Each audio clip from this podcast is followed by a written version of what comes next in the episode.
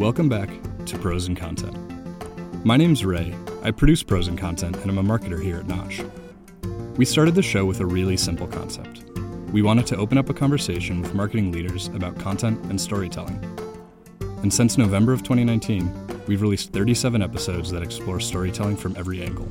We've spoken with CMOs, CEOs, content creators, and storytellers from across every industry, each with their own completely unique journeys, passions, and instincts.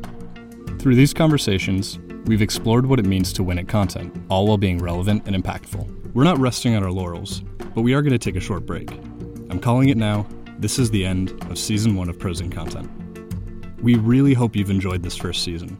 We've certainly learned a lot, and as a storyteller myself, it was a once in a lifetime experience to be a fly on the wall during these recordings.